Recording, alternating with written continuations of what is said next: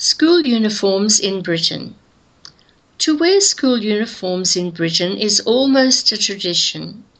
Many school uniforms have not changed for about 50 years, and some haven't changed for more than a hundred. Groups of boys and girls, all dressed in the same way, can, we, can be seen sometime after four o'clock in the afternoon. They are wearing their school uniforms. Usually, boys' uniforms are very simple. They consist of a school cap, a tie, trousers, and a blazer, and sometimes a heavy raincoat. These uniforms are not so different from what young people usually wear. That is why boys do not seem to be against wearing them. But girls' uniforms are quite different. They consist of a hat, a coat, a blouse, and a skirt in a dark colour, such as brown or grey.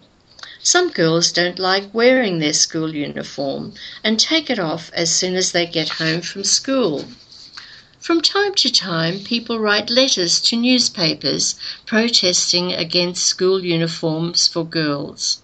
They say that girls should wear more stylish clothes but only a few schools have given up their uniforms.